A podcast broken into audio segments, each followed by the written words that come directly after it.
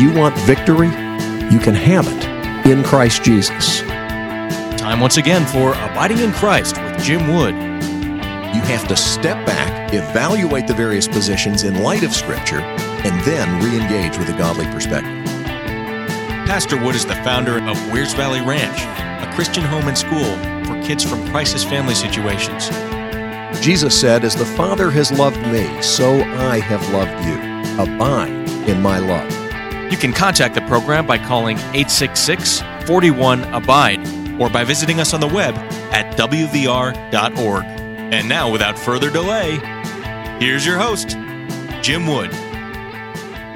Folks, my guest this evening is Andy Partington. He is a man with a very interesting history, remarkable story, and uh, a wonderful brother in Christ. He grew up in a residential treatment or rehabilitation program because his folks were involved in ministry there. He ended up after high school uh, working with YWAM, Youth with a Mission, a wonderful organization, and then pursued further education, eventually getting his PhD from the London School of Theology. So um, he's now a published author with a book that I want to talk with you about and recommend to you because so many people struggle with addiction. Mm-hmm. And the name of this book is Hope in Addiction because one of the things folks have got to have if they're going to get out of addiction is they've got to have hope. One of the things we have to have to get through life, hmm. hope. And there is hope for those who are in Christ Jesus.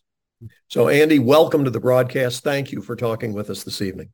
It's a pleasure, Jim. It's so good to be with you. Now, you are not in the next room. Mm. Uh, you're on the other side of the globe. Uh, tell us a bit about your upbringing and your experiences and how you ended up uh, serving the Lord. Mm. So I grew up in, in residential rehab, as you said. I kind of joke that um, I went into rehab at five years of age and I didn't leave until I was 18, um, which which is true. Um, but of course, uh, you know, I was there because my parents were involved in that ministry. And um, yeah, it was a fantastic childhood. I mean, it was just my childhood. And so I, you know, ate my evening meals with the guys on the program. In the school holidays, I would go out and work with them on, on the estate uh, of, of Yeldall Manor, uh, the rehab, and um, was thoroughly blessed to grow up in that environment. You know, this community of men pursuing God, pursuing freedom, um, real honest brotherhood. Um, I went at, at, 18, as you mentioned, went off to YWAM and uh, kind of kicked off into kind of young adulthood with no sense whatsoever that though I had loved growing up in that environment, that would be then the sort of core of my of my working life and, and ministry. But you know, as is often the case, God's got His own plans and, and prepares us in, in in unique ways to serve Him. So I was actually with my family. Um, I'm married with five kids, and uh, we were in Bolivia, South America, serving an international church there uh, back in the 2006 to 2009. Mm-hmm. And God uh, placed me in the context of a home for street teenagers, uh, young people who were really caught in addiction, caught in, in, in all that comes with growing up on the streets and living that life. It just began to really burden me with the need for a place like that for adults. Uh. And there are places like that, um, but a place that would be Christ-centered, that would really care for the whole person, a place of love and compassion, of, of truth and grace and, and all of these things. And, and so began for us really at that point a journey back into this world of, of seeking to come alongside people, um, wrestling with addiction and trying to reconstruct their life um, on, on, on the platform of Christ. Andy, talk with us about how widespread the problem is, because it's it's a problem worldwide. Mm. It, it, really is. It's, it's this global reality. You know, we, we all, I think, are aware that in our own backyard, it's a, it's a big issue. Um, in the US, the leading cause of death in those who are under 50 is drug overdoses. Um, 40%, I mean, the numbers vary, but at least 40% of us have struggled, struggle with a behavioral addiction.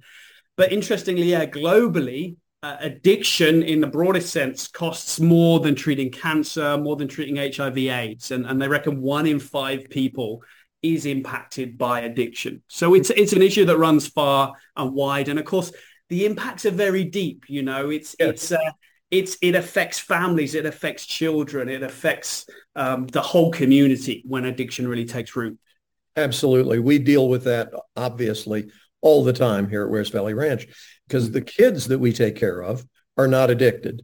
Mm-hmm. But over half of the kids who come here, the reason why their family is in trouble involves addiction. And it may be alcohol, it may be drugs, mm. or I should say some other drug. Mm. But um, but the fact is, it impacts yeah. those who had no say in the matter. Yeah. yeah. And so, um, and and the people who are caught in that are not real happy about their situation, no, but they don't know how to get out. Absolutely, absolutely. I, I kind of talk about the the fact that you know addiction, as, as you've just described, it's it's so often a multi generational story. Absolutely. The wonderful thing, and as we look at addiction care, which is so hard and it requires heavy investment, what we need to remember is recovery is also a multi generational story. And if you can you can pivot, you know, in, in your location with the teenagers in your care, in our context with adults in addiction, if you can you can break that cycle and you can see that change. It flows down the generations, the impact. Absolutely. Absolutely. At our last high school graduation here, one of the young ladies um, who really grew up from childhood here at the ranch mm. was able to say in her, all of our graduates speak. And uh, in her testimony, she shared how thankful she was to God. Mm. The fact that her mother was there in the room now with four years of sobriety and uh, and her dad was there also, though he has not been sober as long. Mm-hmm. He hmm. is also sober right now, and so you know, again, it, it is that gave hope to other mm-hmm. people in the room. Yeah. Not only that here are some folks who made it, but it's okay to talk about this. Mm-hmm. Yes. You know, this is not something we have to whisper about or keep under the rug. It's okay to talk about the fact that this does affect all of us. Mm-hmm.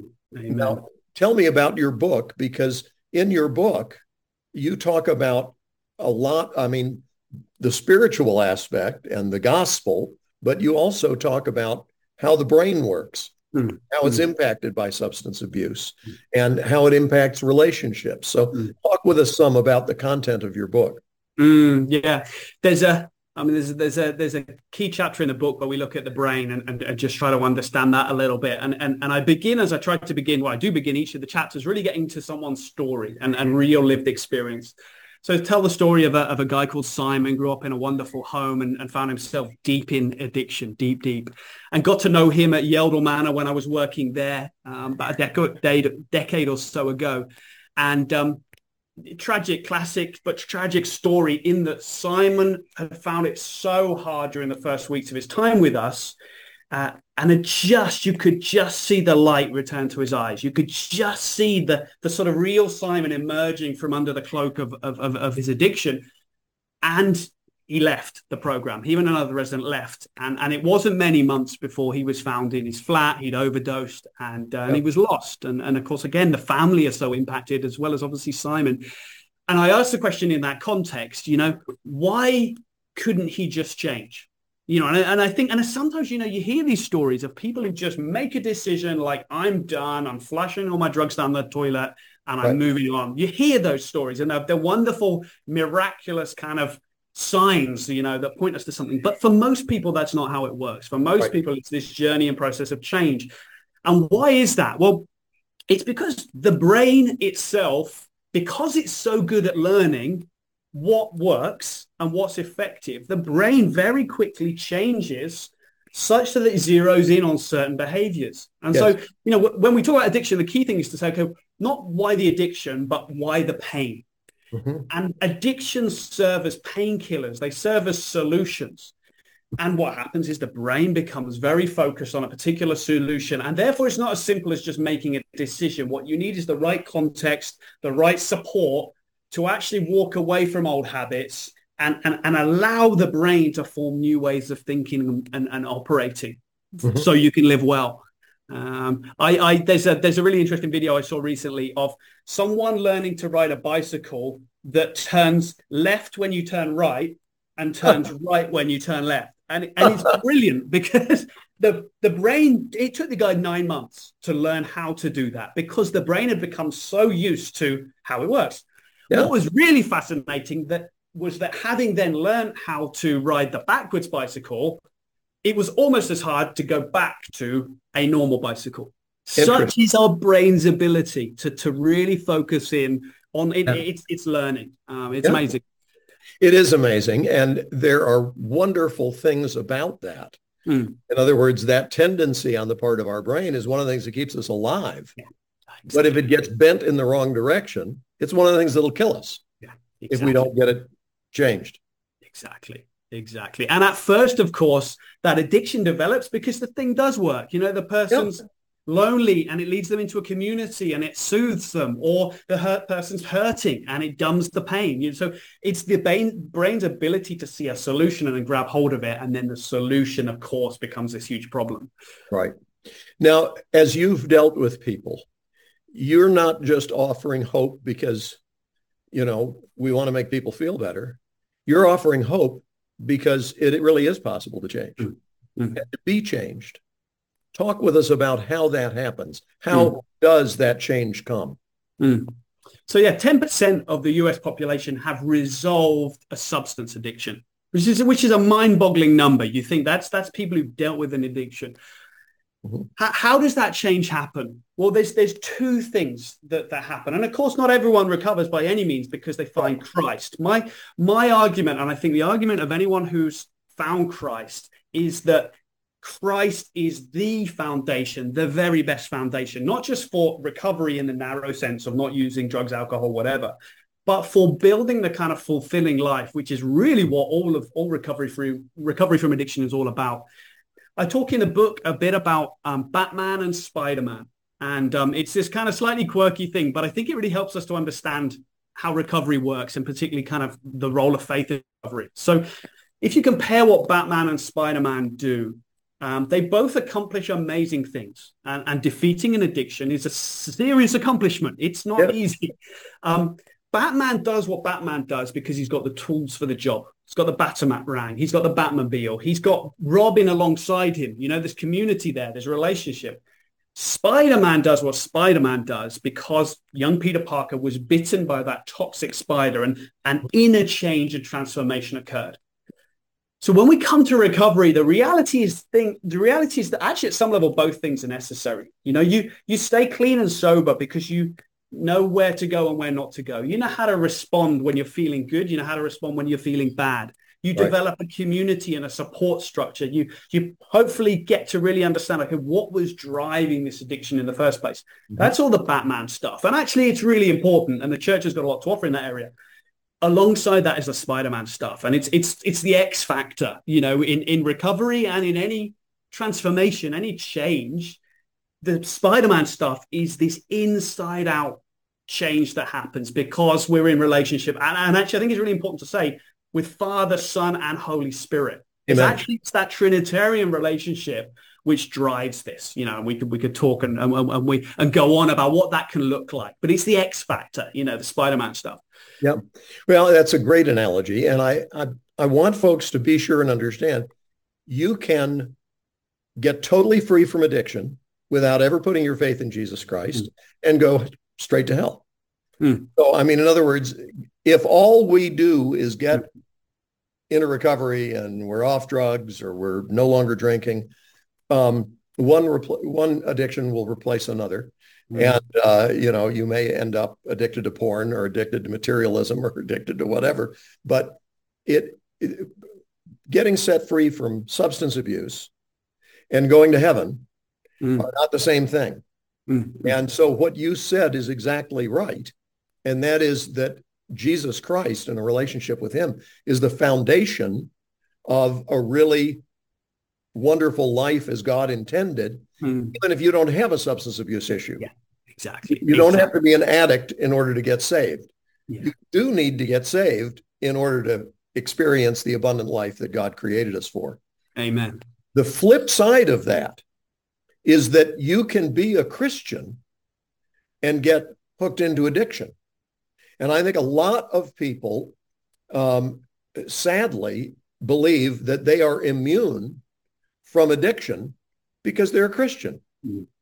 And likewise, a lot of people sadly believe that because so and so is now manifesting an addiction, they must have never really been saved. Mm-hmm. That's not biblically true either, and it's not historically true. Christians can end up in the grip of sin, mm-hmm. and they need to be set free. And non Christians can sometimes get free from a particular addiction, but that doesn't mean, oh, now they're saved. Everything's good. Yeah. Um, Jesus came to give us life, mm. and he came so that we could have that life in him. Mm. But we have to, it's a day by day by day by day walk. Mm. And we mustn't assume that because I know the Lord, I can do whatever and it really won't impact me. Yeah, absolutely. And uh, yeah, we we share we share that same amazing but very dangerous brain, you know. And, and yeah. one of my concerns in this whole area is the person who's found faith in Christ, has found freedom in mm-hmm. Christ, has actually built a recovery very strongly on their faith, but has then relapsed. And, yes. and actually the discouragement that comes, and, and this, this distinction is actually really important. You know, your faith in Christ will be the turbocharger that drives your whole life and within that your relationship with with drugs alcohol whatever it might be but if you fall back what that doesn't mean is you know god stopped loving you you never found a faith in him what it means is there's deeper yet to go with him you know maybe there's some unfinished business in in your in your process of, of coming to him and, and, in, and maturing in him but also there's maybe some really practical things you need to do differently you know i, I got a, a good friend who's relapsed after many years and actually when you you you talk to him what you realize is he's doing life on his own. You know, it's it's it's it's not it's not a big fundamental thing. He's just trying to fly solo, and it, and it doesn't work. You know, sometimes right. The solutions and the, and the helps are really pretty basic and they're pretty close at hand. They're just they're just hard to apply. Amen. Well, and again, it's daily. I mean, you know, mm. they talk about one day at a time, yeah. and there's a reason they do that. Now, the other thing that that you mentioned about relapse, I recently had one of my sons on the broadcast. Uh, and talked about how he had fallen into addiction and basically was in the grip of mm. that alcoholism for 10 mm. years. Mm. And I mean, he did a beautiful job. I, if, if you're listening to this broadcast and you're saying, where can I find that one? Well, write to us or go to our website, call our number, and uh, we can help you find that as well because his testimony is beautiful. And it's a hmm. two-part message. But but the thing is, one of the observations that he made is that if you relapse, you don't start back at the beginning mm. with the addiction.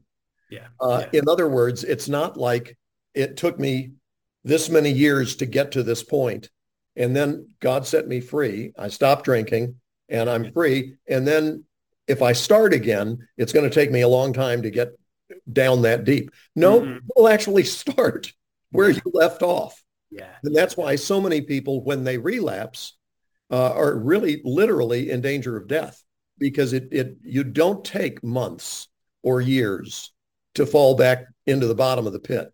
Mm. Find yourself having yeah. stepped off a cliff yeah. and at the bottom. The mm. wonderful thing is Jesus will still meet you there.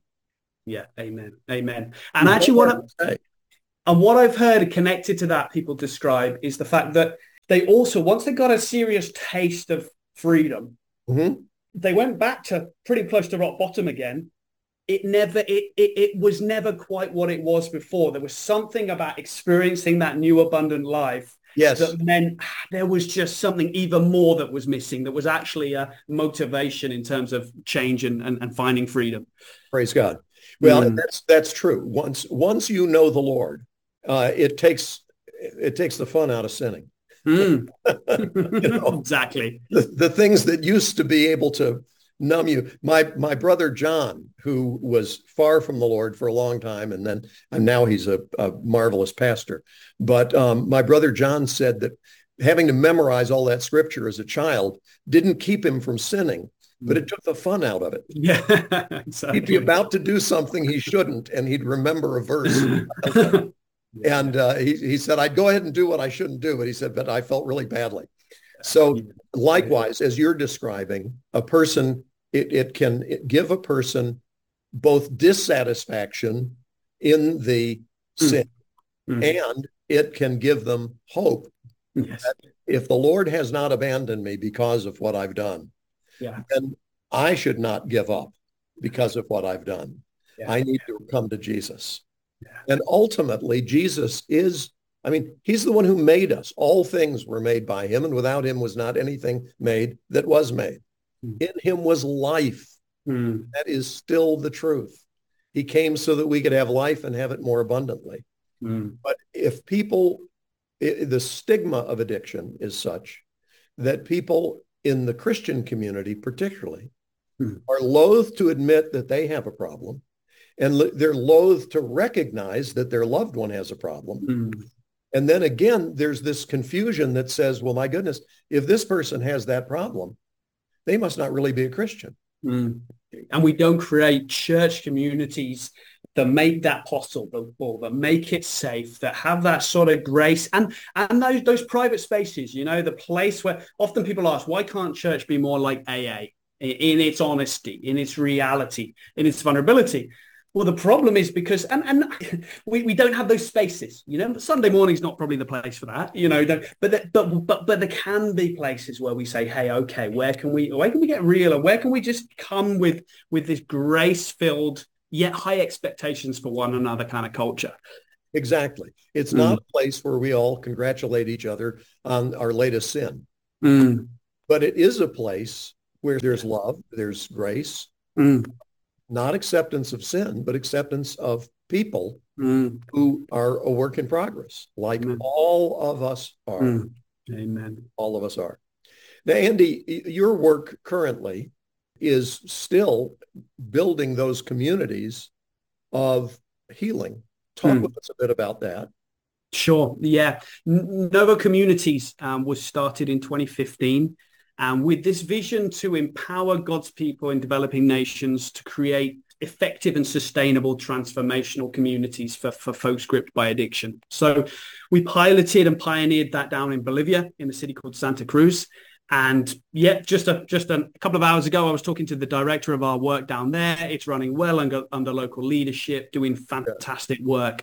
We're now in the phase really of saying, how can we as an organization come alongside those who've got a heart to either start something or, or, develop something. So we've got a program that's tried and tested. We've got uh, mentoring, training, and, and really just want to come alongside in fellowship and in prayer and practical support for those in the developing world, especially who are wanting to create a transformational community. Um, alongside that, we run a thing called Novo Adventures, which is a motorcycle tour company, uh, the goal of which is to generate income for Novo communities. So that's focused on the work in Bolivia. Bolivia is the most remarkable country to tour on, on a motorcycle, incredibly diverse.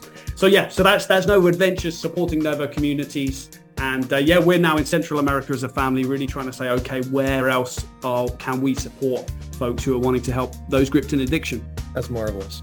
And the book again, folks, is Hope in Addiction. I want to recommend it to you. And Andy, I thank you so much for coming on the broadcast. Um, you pray for us, if you would, here in Tennessee as we're working with the children, and we'll appreciate it. Amen. Bless you. Thank you so much, Jim. God bless you, sir. You've been listening to Abiding in Christ. If you have questions that you'd like for us to tackle on the program or comments that you want to make, I want to invite our listeners to call 866 41 Abide. That's our toll free number, 866 41 Abide, or contact us on the web at wvr.org. Have you ever really wanted to make a difference in this world? You can. It's possible for you to be a part of a miraculous place where God is doing a work of healing in the lives of children who come from difficult circumstances. Wears Valley Ranch is a ministry that belongs to Jesus. He owns the place. My wife and I had the opportunity to be here when it was started, and we have watched God work miracle after miracle, providing when only 2% of the income of the ranch comes from the families of the children in our care. We take no government money. We have a policy of no debt. And that means every day that we operate, it's because God is working in the hearts of people who want to help children. You can make a difference that lasts for eternity, and I hope you will.